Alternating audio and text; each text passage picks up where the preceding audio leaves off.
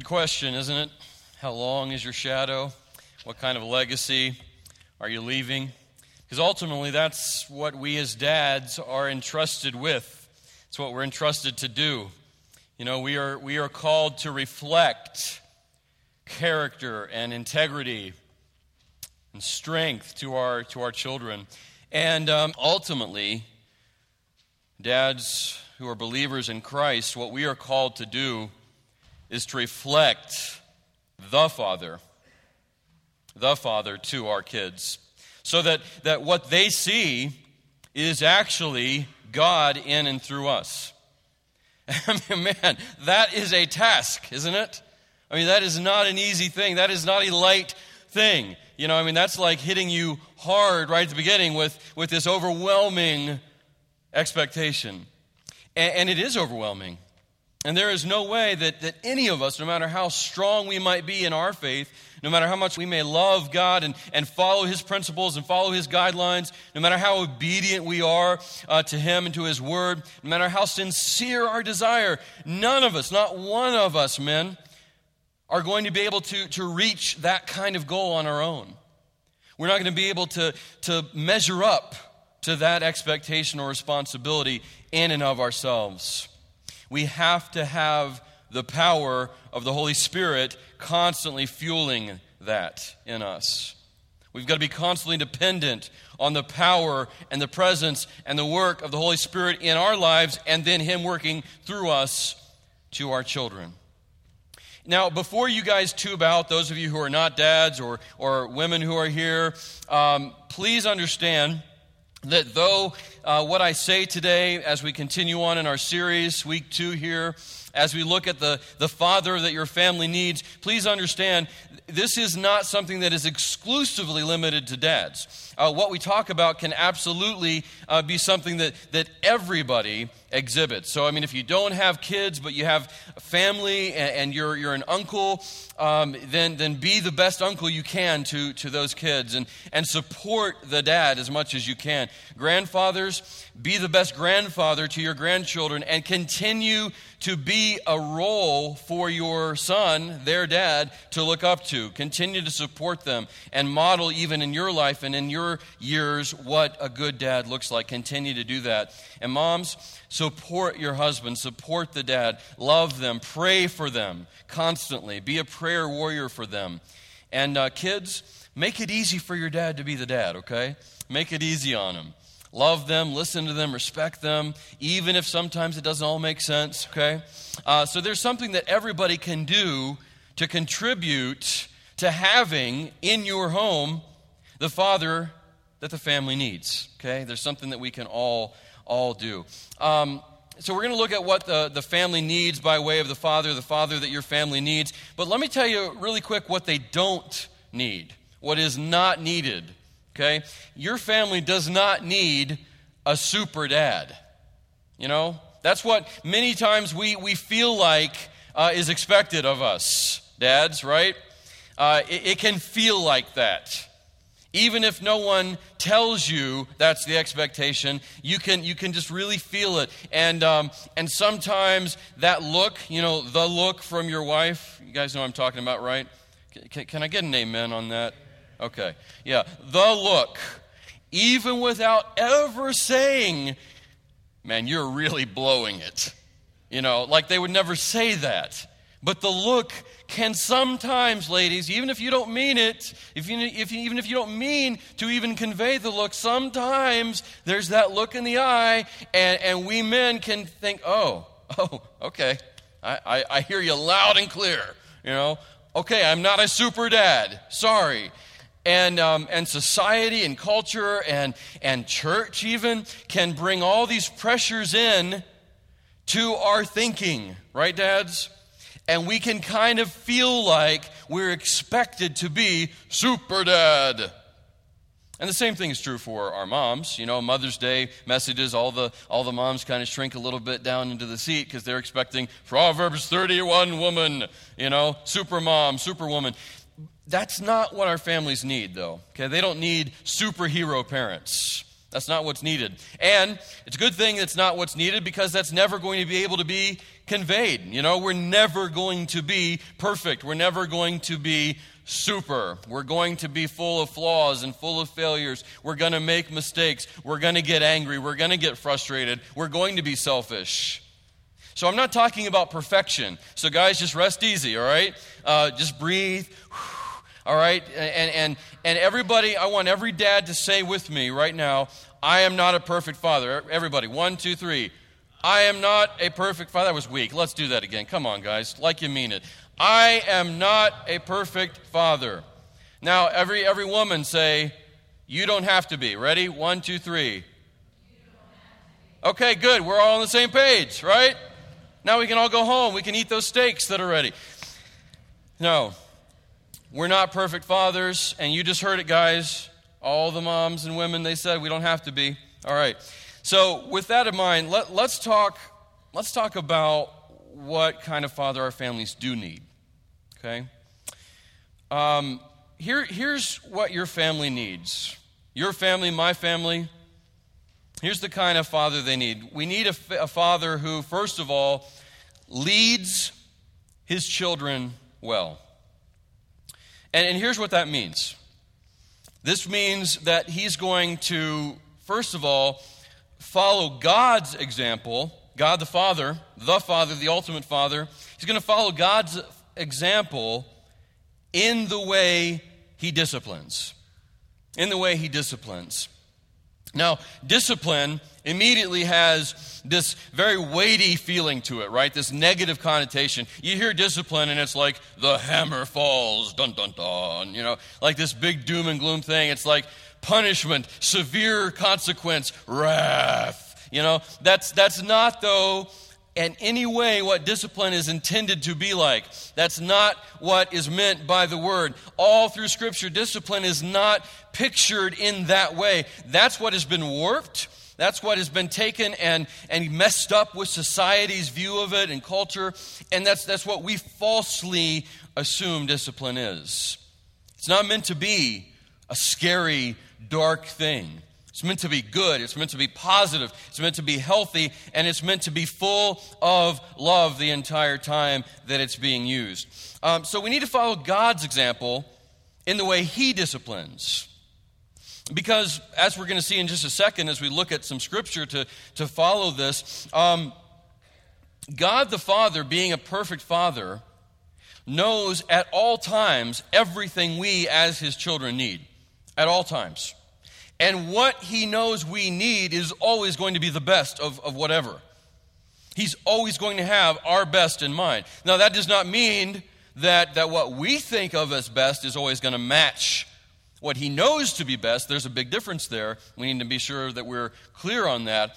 But, but he will always, always, at all times, know exactly what we need. And as he gives us what we need, it will always be the best. That includes discipline. Here's what uh, Proverbs 3:12 says. Proverbs 3:12. If you have a copy of God's word, go ahead and get there, bring it up on your phone or your tablet. Proverbs 3:12 says this: "For the Lord disciplines the one he loves, just as a father the son he delights in. For the Lord disciplines the one he loves, just as a father, the son he delights in. Here, the, the writer of this proverb is saying, here's, here's God, he's the ultimate example, and he is going to discipline, he's going to initiate the process of discipline with every single person he loves, just like earthly fathers, little f, will discipline the child that he truly does love, the, the child that he, he delights in, the child that he values. In other words, men, fathers, if you really love your kids, I mean, you truly do. It's not just lip service. You really do love them. You want the best for them. You value them. You want them to be the best adult eventually they're going to be able to be. Then you must initiate, you must be consistent in the process of discipline. Has to be done. Because what we have in, in the opposite, we have all kinds of examples now more than ever in our society of what happens when, especially fathers, because guys, that role biblically it really does fall on us much more than it does our wives. Not that they aren't part of that process of discipline, but we men, we dads, are meant biblically by divine setup to be the initiator and, and really the, the moderator of that. And our society is full of example after example after example of what happens when that is failed to be done. The reason we have culture totally falling apart at the seams. The reason our society is in shambles and getting worse all the time. The reason there is all this stuff up for debate um, from, from every corner and every facet of reality things being questioned that should not be questioned, common sense out the window, crime at record levels, on and on I could go. We don't need to belabor that. You see, you have the news, you get the paper, you, you know what's going on. The reason for all of that, first and foremost, is obviously human sin, but the reason it is just so rampant and, and now being just unchecked and even applauded and, and promoted, the reason for that comes back to over and over and over at an increasingly alarming rate fathers, men who are not understanding correctly and not administrating properly discipline in the home in their children. Now, let me just be very clear there is good discipline, right discipline, and then there is is wrong and, and bad discipline. Good discipline is done knowing that this is for the betterment of your child. This is, is done to mold and shape them. This is to correct them lovingly so that they are not endangering themselves or others or, or so that they have the right view of the world and of others and of themselves. It's all about edifying, it's all about building up, it's all about uh, helping and improving that child, making them what they need to be for you, for your family, for society, for themselves. Uh, to honor God in everything they are, that's good discipline. That's proper discipline. Bad discipline is done out of personal anger, um, just out of, out of rage or empty frustration, um, out of some, some sense of satisfaction in, in, in being the punisher and having maybe the sense of, of you being bigger and better and, and, and just all about your own authority, that's the wrong view. That's the wrong view. Um, what we have to do is, is follow God's example in the way He disciplines, which is beautifully portrayed in Psalm 103 Psalm 103, we'll look at verses 8 through 14. This is, this is kind of the, the model to follow, a pattern to implement as we are disciplining um, the, the children God has entrusted to us. Here's what Psalm 103, 8 through 14 says The Lord is compassionate and gracious. Compassionate and gracious. That's key right there. Those are very important words. Slow to anger and rich in faithful love, slow to anger, and rich in faithful love. Aren't you glad that God is that way toward you? Aren't you thankful, church, men, women, children? Uh, it doesn't matter. Aren't you thankful that, that God the Father exhibits this toward you in your own life? That He is compassionate and gracious instead of, you know, quick tempered and, and, and uh, just merciless? He's slow to anger and rich in love rich in faithful love. We'll go on. Verse 9 says, He will not always accuse us or be angry forever. Man, I'm glad for that. Because I could make it so easy for God the Father to, to constantly uh, just accuse me over and over and to be angry forever. I mean, that would be just nothing for Him to be able to, to be like that. That would make total sense. And I think you would probably agree. But He's not like that. He doesn't always act that way. He shows mercy, He shows grace. Verse 10 He has not dealt with us as our sins deserve, or repaid us according to our offenses. When you shake Pastor Scott's hand, most of the time he will say, uh, when you ask, How are you doing? If you ask that, he'll say, Better than I deserve. And that's true. That's true of all of us.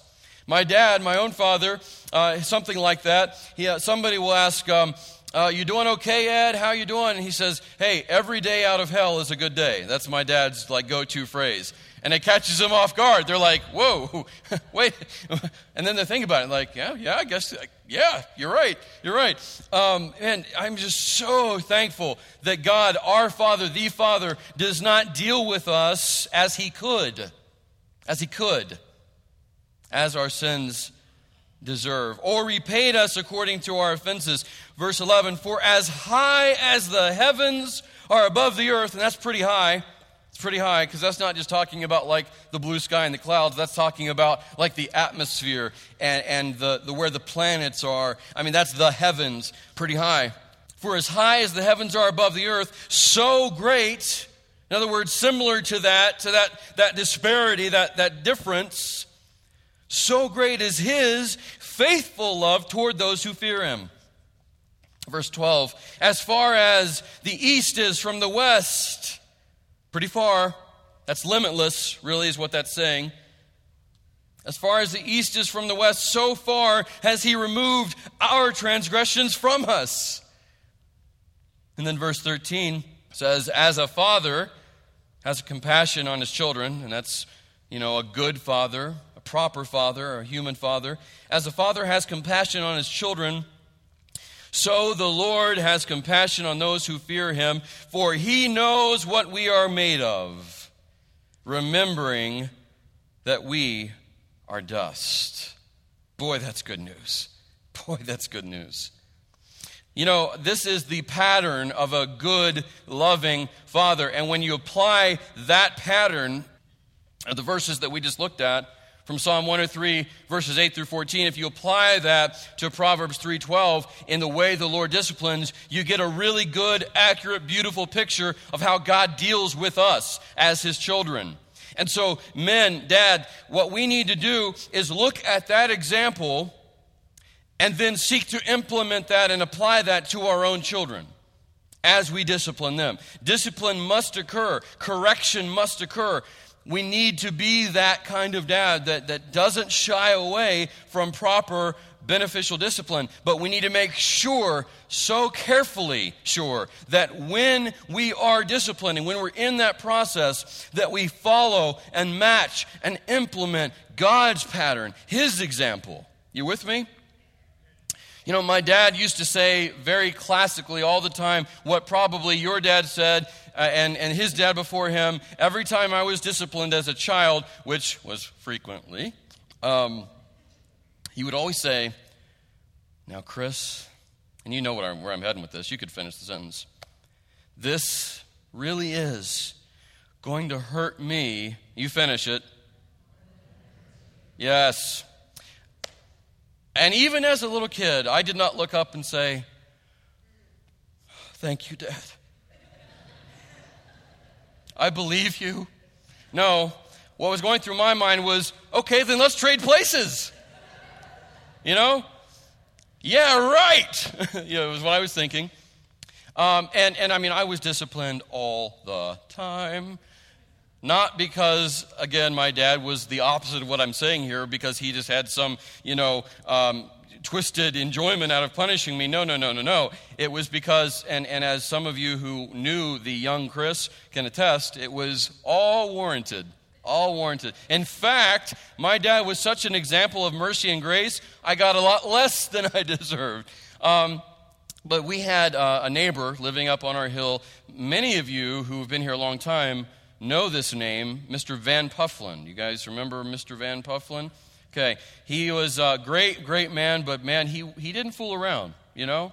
He was, he was cut and, and dry. He was, he was on the narrow. And um, he was into woodworking. He did a lot of woodworking. Had a shop and everything that he did, a lot of crafts with. Well, I had it in my head that it was always a good idea to sneak up on him, play like Mr. Spy Man, you know, international man of mystery and James Bond or whatever. And I would sneak up and, and go into his shop. Woo! I mean, here's a man working with like saws and knives. And, you know, I mean, it wasn't a good idea. Children, do not try this at home, okay? And I mean, he would always, you know, jump and, and he'd get really upset. And I'd run back home. My mom or my dad would say, Hey, where were you? Nowhere. Just playing. Okay. Well, that went on and it went on and it went on. And um, finally, though, that and a lot of other things started kind of coming together. My parents were, were, were starting to get concerned about their child, Chris Chesley, and, and they were starting to hear reports of, of teachers and Sunday school teachers and people down at Appalachian Bible College that, that this little cute, perfect child of theirs was terrorizing and causing trouble with. And so, they, they, they kind of, what are we going to do? I, I, don't know. What do, we, what do you think we should do? And um, my dad got it in his head you know what? We need an actual system of discipline. We need something specific. We need something physical. We need something to spank him with. Well, where are we going to get that? I don't want to just use a spoon. I don't want to, you know, they, I don't want to use the belt, you know, the belt, you know, that was just, and uh, they, they didn't want to do that. They didn't want to just keep using their hand. You know, they don't want the hand associated with, with a, a, an instrument of, of pain, you know. And, and so, long story short, they called Mr. Van Pufflin. And they were like, my dad said, Hey, Mr. Van, we, uh, we are in need of, of a paddle for Chris. And I was wondering if, and before he could even finish, Mr. Van was like, I'll have it to you tomorrow. So, so he crafted this thick, wooden, large paddle. I mean, and you know, as I'm remembering it back then, I mean, it was probably like this wide, you know. Um, I mean, it, it, was a, it was a it was a really authentic wood paddle, and um, and it got a lot of good use. Let me tell you. And I could just see Mr. Van as he's working on it. He's like, you know. Um, so what, what, I'm, what I'm getting at in all of that, though, is, is here is my dad, who is a great example of fatherhood then and now, who understood I've got to correct this pattern of behavior in my son. This is not godly. This is not good for him. This is not good for other people. We've got to step in. We've got to correct this. And he did that. He acted on it. But every time he used that, that tool, that instrument, he really didn't mean what he said about, I hate to do this, this breaks my heart, this causes me pain. I didn't believe him then, but let me tell you, I believe it now. And every parent does, right?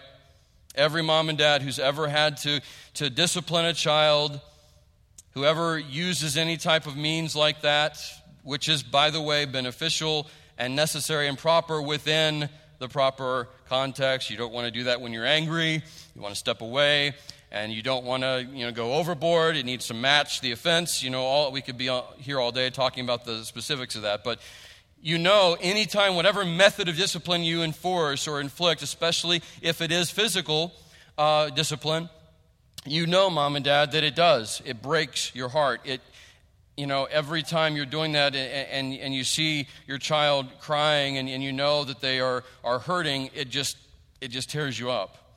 And so it really does hurt you just as much, or not, if not more. And, and so I, I believe that now. And I know that my dad did that, and, and mom, because they did not want me to be product of what we see so prevalently in our culture and our society of the, what happens when there is no discipline. The lack of discipline is far, far, far worse than a momentary demonstration of discipline. My dad would always, after every time I had to be spanked, he would always pick me up, hold me, hug me, pray with me. He'd be crying too. And so I saw modeled in him that proper balance of, of grace and truth. That's always God's way. That's always God's way. Every time God disciplines you, Christian, me, every time He, he has to pull us back in. Every time he has to rebuke, every time he has to correct, it is always done with grace and truth together, mercy and justice together. That is always God's way. And we see that exemplified and personified over and over in how Jesus deals with people. Every time he confronted someone's sin, he did so with truth and with clarity, but he did so with grace and love on full display at the same time. And men, fathers, we need to do the same thing. We need to always exhibit the same. Then, uh, also, lastly, under this, this first example of following God's example in the way he disciplines, Ephesians 6 4a, the first part of Ephesians 6 4 says this Fathers, don't stir up anger in your children, Fathers, don't stir up anger in your children. Uh, other translations say, do not provoke your children to wrath. The idea there is torment instead of training. Torment instead of training. Crushing your child's spirit instead of lifting the spirit up through correction and instruction and guidance. And if we're not careful, men, we can do that so, so, so easily. Without meaning to, without thinking our words are so important. And not just the words, but how they are expressed. Not just what we say, but how we say it. Because your children and my children pay attention much more to tone, even more than the word itself, a lot of times. And we have to be careful about what we say in itself as far as the words because they listen, they hear. Even when we think they don't, they hear. And they're paying attention. And we, we all have been there where we know, oh, wow, I went too far there with what I said. Because we see the look on the child's face. You know what I'm talking about. If you've been a dad any length of time, you know that it was just one too many times of the same thing and you just lost your cool, you know?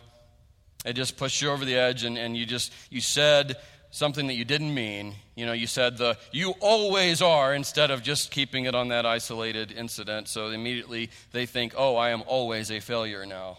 I'm always a problem. Or why can't you be? Why are you always? We know the words. And it just wounds and it wounds and it wounds. And if we're not careful, those kinds of open ended statements, those kinds of constant statements will shape an identity for our children that we would not want them to be shaped with that is not accurate, that is not true, and that is certainly not helpful or God honoring.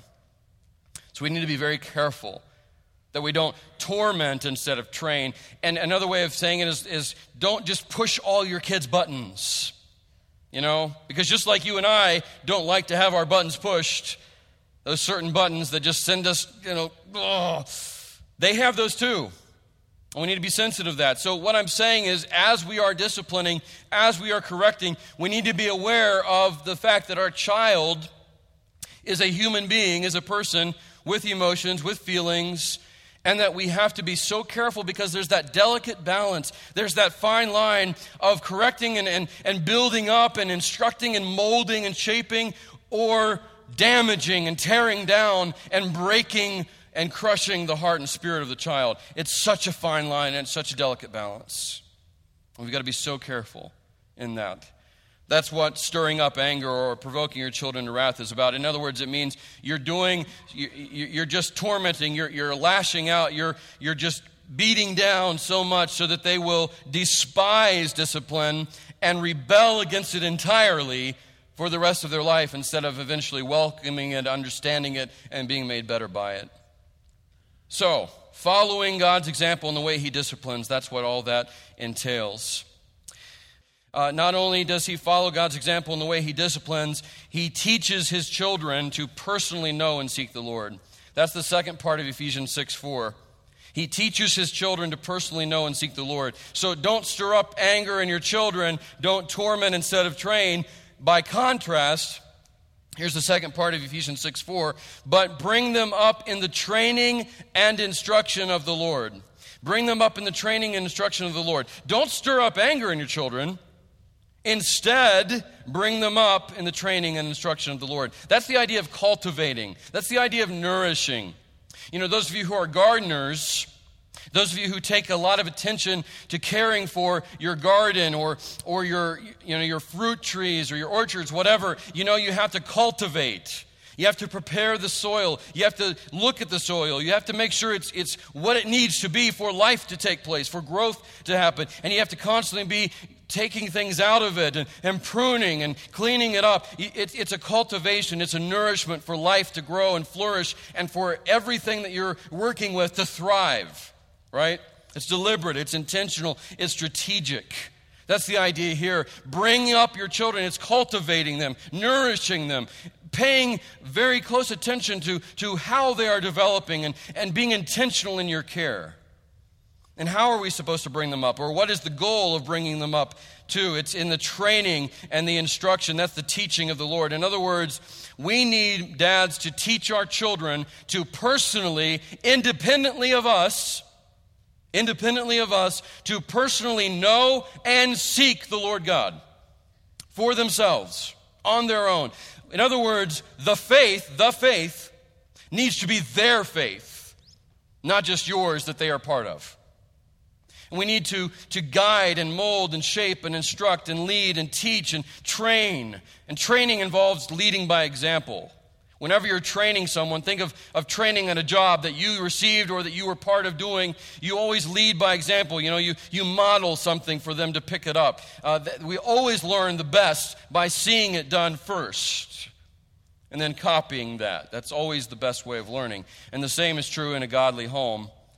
We need to, to model and picture what genuine faith and a genuine life in God looks like. We need to do all we can to bring our children into that so that they own it for themselves, that they know and seek the Lord on their own. The second thing that our family needs, and by way of, our, of the father in the home, we need a father who loves his wife well. Now, women, please refrain from elbowing your husband and saying, See, you know, let's not have any of that. Wait for that. Wait for the car for that, okay? Um, we need a father who loves his wife well. And, and what I mean by this is we need a father, a dad, a husband who puts the wife, the children's mom, first, puts her first. He serves her, he honors and protects her. And again, I am not in any way saying, I've got the handle on this, that I have got this down, I'm just perfect. No, I blow it all the time. Okay? Don't ask Leanne. She is not available for comment. Okay? Not available for comment. But but this is what I know should be the goal. This is what I shoot for. This is what I aim for. This is what I strive for. Not perfectly, sometimes not even consistently, but it is a desire of my heart, and I pray, amen, and it is yours as well. And it's what we all need to strive for. It's what we all need to pursue. It's what we all need to, to, to, be accountable with one another, men. What we all need to be sharpening each other in and, and calling each other out and calling each other up on, because that's what our children need to see. Our children, especially our sons, need to look at us and see a man who knows how to treat and love and honor his wife and women in general. Because our society, again, is full to the brim and overflowing with example after example after example of males who profess to be men who have no idea how to be men. Because a big part of being a man is how you treat another woman. And in the context of the home, the proper man in the home, the proper father, is going to love, genuinely love his wife well, which means he puts her first before himself. He serves her, he honors her, he cherishes her, and he protects her. That doesn't just mean physically, that means he protects her emotions, he protects her thoughts, he protects her heart. And they need to see that. They need to see that. Ephesians 5 25 and also verses 28 and 29 talk about that in very clear very clear detail. The apostle paul there in ephesians 5 25 28 and 29 says this verse 25 husbands love your wives. And here's the hammer guys. Here's the hammer. Just as christ loved the church and gave himself for her. Woo! Now if that doesn't cause fear and trembling nothing will. Because let's think about how what, what that means just as Christ loved the church and gave himself for. What does that mean? That means Christ went to the ultimate extent of love for complete sacrifice. That means he laid down his life for the church. He loved the church so much more than he loved himself that he was willing to go to the ultimate degree of sacrifice. That means, men, if we love our wives the way we're supposed to, as Christ loved the church, it means we die to ourselves all the time for the sake of our wives. You first, me not even in the picture. It's, all, it's, it's about you in this context, it's not about me. How can I make your life more meaningful? How can I come alongside and help you? What do you need from me? Not here's what I need self sacrifice. Verse 28 In the same way, husbands are to love their wives as their own bodies. He who loves his wife loves himself. For no one ever hates his own flesh, but provides and cares for it, just as Christ does for the church. Guys, we, we, we're really good at loving ourselves, aren't we? We're really good. We've got that down. We can love ourselves pretty easily, pretty well. What is hard to do, but what is so necessary is that we love our wives just as much as we value our own life, in fact, even more so. And that our children look at that and they see that and they, they come away and maybe not fully understand, but they come away with a sense of, wow, wow, daddy really loves mommy, doesn't he? Wow, look at, look at how great dad is to mom. And you know what that's going to do? It's going to do two things. If you have a daughter, that's going to show her the kind of man she needs to wait for. If you have a daughter, that's going to show her she's not going to just settle. She can't just settle. She shouldn't just settle. She's going to wait and look for a man who's going to treat her like her dad has always treated her mom. If you have a son, it's going to raise him up to be that kind of man. You with me? Following me on this? Two things so important there. Two things so important. So, men, dads, your family needs a father who loves his wife well. And then, lastly, not only does your family need a father who leads his children well and loves his wife well, your family needs a father who establishes loyalty and faithfulness to the Lord. Loyalty and faithfulness to the Lord, regardless of culture and circumstance. Your family needs a father who establishes loyalty and faithfulness to the Lord regardless of culture and circumstance. I want you to look at Joshua 24, verses 14 through 15. Joshua 24, 14 through 15 says this. Verse 14, Joshua 24, therefore fear the Lord and worship him in sincerity and truth. Get rid of the gods your fathers worshiped beyond the Euphrates River and in Egypt, and worship Yahweh. But if it doesn't please you to worship Yahweh, choose for yourselves today the one you will worship the gods your fathers worshiped beyond the Euphrates River, or the gods of the Amorites in whose land you are living. As for me and my family, See, there's that ownership, that personal declaration. We will worship Yahweh. At this time, Israel was facing a crossroads. They had to make a decision. They were either going to go the way of the pagan nations and implement their idol worship and, and, their total lawlessness, their sinfulness, their godlessness, or they were going to make a stand and say, No, we will worship only the Lord God. And the challenge was given, and the standard was set regardless of what you all decide, what regardless of what you land on, we, as for me and my house, we will serve and worship the Lord. And that needs to be the battle cry of every father's lips. Regardless of the culture around you, regardless of the cultural norm, regardless of the cultural expectation. And now more than ever, church, church, we need fathers who will establish loyalty and faithfulness to the Lord in our home and in our family, in our children, despite what culture is like around us. Because culture is just further disintegrating, further questioning, further mocking any type of faithfulness and standards that the Lord God would call for. They need to see a difference in your home. You need to say, no matter what happens out there, we here are on the side of truth and holiness, and the Lord God is our God, no matter what. Not just culture, though, that we need to stand against. We need to also stand true, stand firm, follow the Lord God, love the Lord God, serve Him only, worship Him despite circumstance. Habakkuk 3 17 through 18 says this. Habakkuk 3:17 and 18. Though the fig tree does not bud, and there is no fruit on the vines, though the olive crop fails, and the fields produce no food, though there are no sheep in the pen and no cattle in the stalls, which is pretty despairing. That's pretty much everything. That's pretty much lacking every necessity and provision. That's total economic collapse. Sound familiar? Sound close to home? Where are we going to find what we need to survive? What's going to happen to the jobs? What's going to happen to our area? Where, where are we going to see the end of this, this despair? When's the light going to come on? How are we going to get out of this? Job after job after job goes away.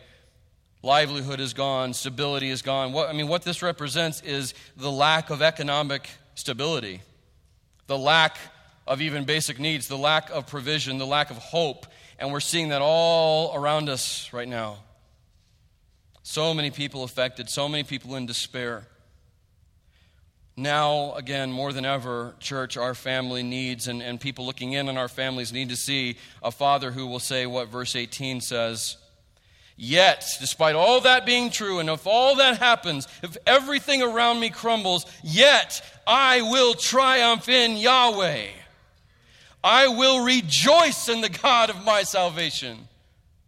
And your children need to hear that on your lips. Your children need to see that lived out in your life, where no matter what uncertainty comes into your home, no matter what instability happens outside, that they will see a father, a dad, whose faith in God is not shaken and who stands courageously hoping in Him knowing that no matter what happens, if you are saved, you have everything you will ever need because of eternity. But not just that, you have the promises of the God of all the universe who will always supply your every need. And they need to see that so that they can believe it. Your family needs a father who leads his children well, who loves his wife well, and who establishes loyalty and faithfulness to the Lord regardless of culture and circumstances. Basically, guys, what this means is your family needs to see the Father in you. Your families need to see the Father in you.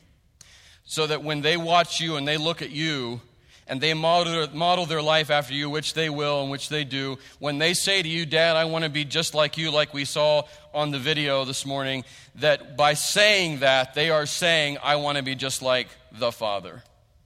That by being like you, it is the same as them being like the Father. That's what your family needs.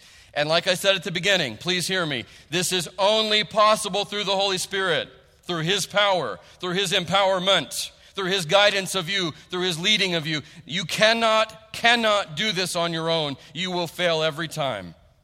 You will get weary and discouraged, and, and it will never be what it needs to be in your home. But if you and I depend, we covenant on depending on the Holy Spirit moment by moment, we seek His strength, His guidance, His help, then it is possible to be consistent in this. It's only possible through the Spirit. So, with that in mind, Happy Father's Day to you.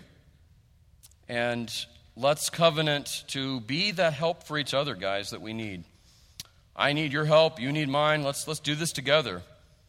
Let's help and encourage one another to be these kinds of fathers. Let's pray together.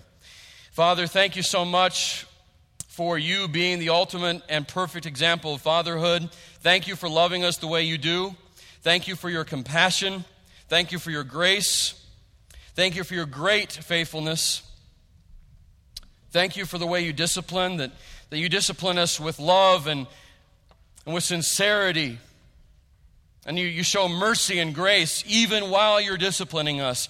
Thank you for giving us the example of Christ and in loving the church so much that he gave his own life and sacrificed so that we can, as fathers, love our wives the same way, sacrificially. And oh, Father, please help us to take the stand that we read of in Joshua against the culture, saying, no matter what everyone else decides, we will stand with God, for God, loving Him only. And as we saw in Habakkuk, may we be resolved that no matter what happens economically and financially and physically around us, we will hope in, in you, God, that we will, we will know that that we will always have what we need from you and that you are always perfect and always faithful. May we believe that and our children see all of these things lived out. I pray for every one of my brothers in Christ that you would fill them with the Spirit, empower them to be these kinds of fathers that our families truly need. And if anyone is here that does not know Jesus Christ as their Savior, that does not have the power and the help of the Holy Spirit, I pray that the Holy Spirit would just penetrate their heart and their mind and let, him, let them see that without Him this is impossible. And the only way to have this help is through surrender to Jesus Christ as Lord and Savior. I pray all of these things for everyone that's here today, thanking you for what you will do. And it's in Jesus' name I pray. Amen.